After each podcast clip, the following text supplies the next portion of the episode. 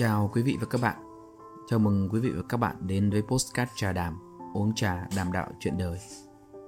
Chào mừng quý vị đến với series về bài học ngàn vàng. Trong à, phần trước, ở chương số 4, Đại tướng Hoàng Cái đã giúp cho nhà vua đột quyết lấy lại được Giang Sơn. Tuy nhiên thì nhà vua đã bất ngờ tha chết cho Thanh Bảo và Đại tướng Hoàng Cái à, rất là bực tức đang tìm cách chất vấn nhà vua. Thì trong chương à, số 5 ngày hôm nay chúng ta sẽ cùng được nghe xem cái buổi chất vấn này sẽ được diễn ra như thế nào. Kính mời quý vị cô bạn đồng đến với chương 5 bài học ngàn vàng được gợi lại.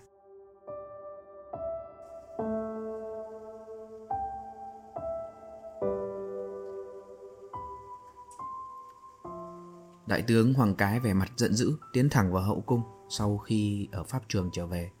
Vị đại thần này muốn biết lý do vì sao vua đã truyền lệnh hoãn xử trảm thanh bảo. Vua biết Hoàng Cái đang bực tức nên à, cố làm ra vẻ vồn vã. Đại thần, hãy à, ngồi đây uống với trẫm một ly rượu, rồi trẫm sẽ giải thích vì sao trẫm đã tha chỗ chết cho thanh bảo. Quan đại thần bất chấp cả nghi lễ tấn công ngay lập tức. Thần không thể ngồi uống rượu được, trong khi thằng giặc nguy hiểm nhất của triều đình đang còn sống Tại sao hoàng thượng lại muốn nuôi ong tay áo một lần nữa? Hoàng thượng đã tin cậy cha nó, để đến nỗi suýt bị nguy đến tính mạng. Thời may vận nước cho đến nỗi suy tàn nên âm mưu lật đổ ngai vàng của cha nó bị khám phá kịp thời.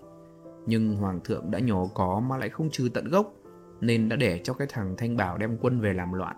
Ngai vàng bị lật đổ, thần dân bị điêu linh khổ sở. Nay tội trạng của nó đã rành rành, hoàng thượng lại vẫn tỏ ra khoan dung độ lượng với nó làm cho tất cả triều đình từ trên xuống dưới đều vô cùng phẫn uất buồn tủi nhất là rất lo sợ cho hậu hoạn còn đó nhà vua ngồi lắng nghe, không tỏ vẻ bực tức vì những câu trách móc ấy.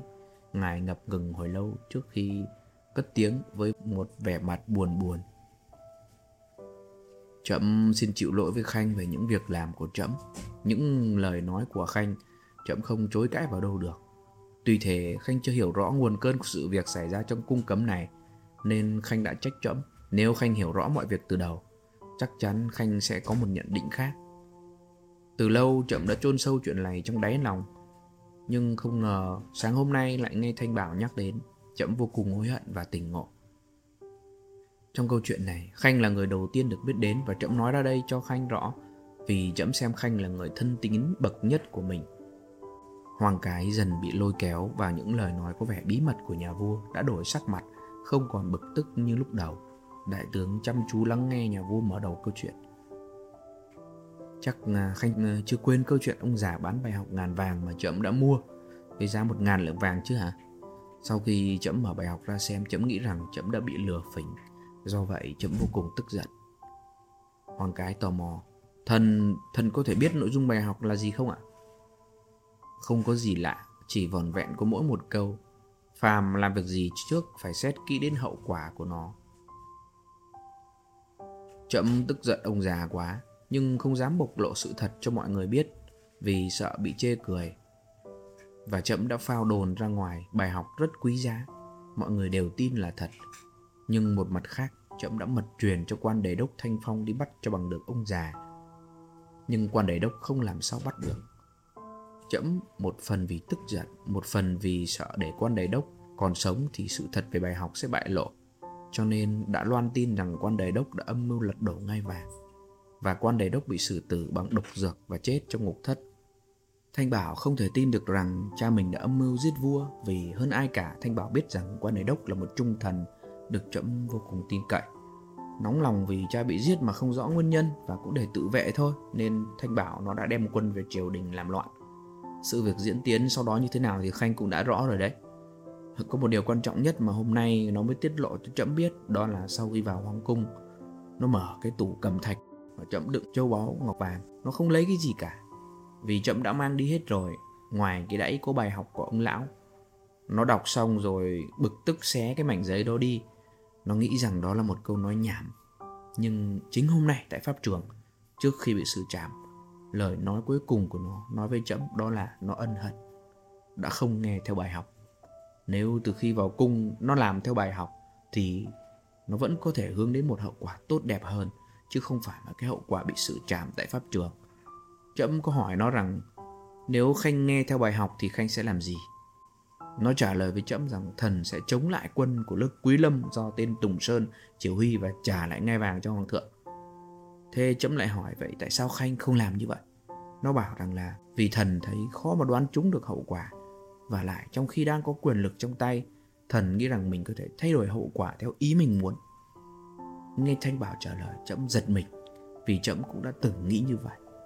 Khi mở bài học ra xem lần đầu tiên, trẫm đã ruồng bỏ bài học của ông già, cho nên trẫm đã suýt mất ngôi báu, mất luôn cả tính mạng. Và chính trẫm là người đã gây nên tội lỗi đối với cha con đề đốc thanh phong. Vì vậy, trẫm đã truyền tha tội chết cho thanh bảo. Quan đại thần hoàng cái nghe xong ngồi trầm ngâm suy nghĩ, và nỗi bực tức lúc đầu tan biến dần. Hoàng cái và vu đột quyết ngồi nhìn nhau không ai nói với ai một lời, nhưng đây là một sự im lặng đầy suy tư, rất cần thiết cho một hành động. Hồi lâu, nhà vua cất tiếng hỏi, theo ý của đại thần thì đại thần có nghĩ rằng ta nên tha chết cho thanh bảo không? Tâu hoàng thượng, nếu quả thực sự việc đã xảy ra như vậy thì không những nên tha chết cho thanh bảo, mà còn nên tạo cho nó nhiều cơ hội đoái công chuộc tội nữa. Nhưng dù sao, đó cũng chỉ là việc nhỏ. Thần nghĩ đến một vấn đề quan trọng hơn, đó là bài học này rất hay nếu hoàng thượng và thanh bảo biết áp dụng bài học này, thì chẳng những không có tai hại lớn lao mà còn đem lại lợi ích vô vàn cho quốc gia và dân tộc. Vậy thì bây giờ phải làm thế nào để đem cái bài học quý báu của ông già ra áp dụng? Vua đột quyết bỗng sực nhớ ra điều gì, vội cắt ngang câu nói của hoàng cái.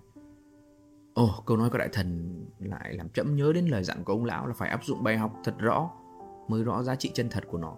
Nhưng làm thế nào để áp dụng bài học này một cách triệt để trong mọi công việc nhỉ? Môn tâu, nếu thật tình Hoàng thượng muốn áp dụng một cách triệt để thì trước tiên phải làm sao cho mọi người luôn ghi nhớ bài học đấy. Ồ, một câu ngắn ngủi như vậy, có gì khó đâu mà không nhớ. Môn tâu Hoàng thượng, vì ngắn ngủi, vắn tắt và đơn giản quá cho nên chúng ta thường khinh thường nó, không chú ý đến. Thần nghĩ có cách à, hay nhất để bài học luôn hiện diện trước mắt mọi người. Đó là chúng ta hãy ghi khắc nó khắp mọi nơi trên mọi vật dụng trong hoàng cung. Mặt vua đột quyệt bỗng sáng lên và ngại nhận thấy rằng sáng kiến của Hoàng Cái rất là hay. Ồ, đó là một ý kiến rất quý báu, trẫm phải truyền lệnh thực hành ngay lập tức. Thế là nhà vua truyền lệnh cho quan nội giám tìm à, các nhà giáo viết chữ thật đẹp để viết bằng đủ mọi loại chữ từ lớn đến nhỏ, tuyển mộ các nhà điêu khắc, các vị thợ mộc, thợ nề, thợ vẽ, thợ sơn, thợ chạm, tùy theo vị trí, địa điểm, nhà cửa, vật dụng mà ghi khắc chạm trổ các bài học của ông già vào đó thợ thầy lính tráng trong cung nỗ lực làm việc sau một tháng mới xong. Để đánh dấu ngày phát động phong trào áp dụng bài học ngàn vàng, gây một xúc động tâm lý lớn trong triều đình và cung điện, nhà vua tổ chức một đại lễ tạ ơn trời đất, thần thánh đã xui khiến ông già đem bán bài học ngàn vàng cho nhà vua. Trong buổi lễ có sự tham dự của toàn thể bá quan văn võ, vua đột quyết trong một bộ lễ phục đại trào đã quỳ lạy một cách vô cùng thành kính trước hương an để ăn năn sám hối về tội lỗi của mình lúc trước đã suýt làm cho nước mất nhà tan cơ đồ sụp đổ sau đó vua quay mặt xuống phía bá quan văn võ tường thuật tất cả sự thật về bài học của ông già mà từ trước đến nay nhà vua đã che đậy. Cũng trong dịp này, nhà vua tuyên bố ân xá tội trạng cho thanh bảo, trở về làm người dân dã bình thường. Cuối cùng, nhà vua long trọng phát nguyện bài học tuân theo sự giáo huấn của bài học. Khuyên bà quan văn võ nên bắt trước làm theo ngài mà áp dụng bài học đấy. Buổi lễ chấm dứt sau sự trình bày của các vật dụng trong hoàng cung có ghi khắc bài học ngàn vàng.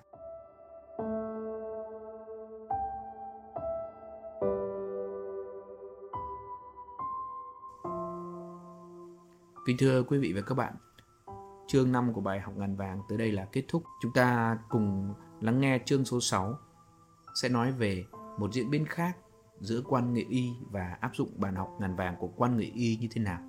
Kính mời quý vị cùng chú ý đón nghe ở những số phát sóng tiếp theo.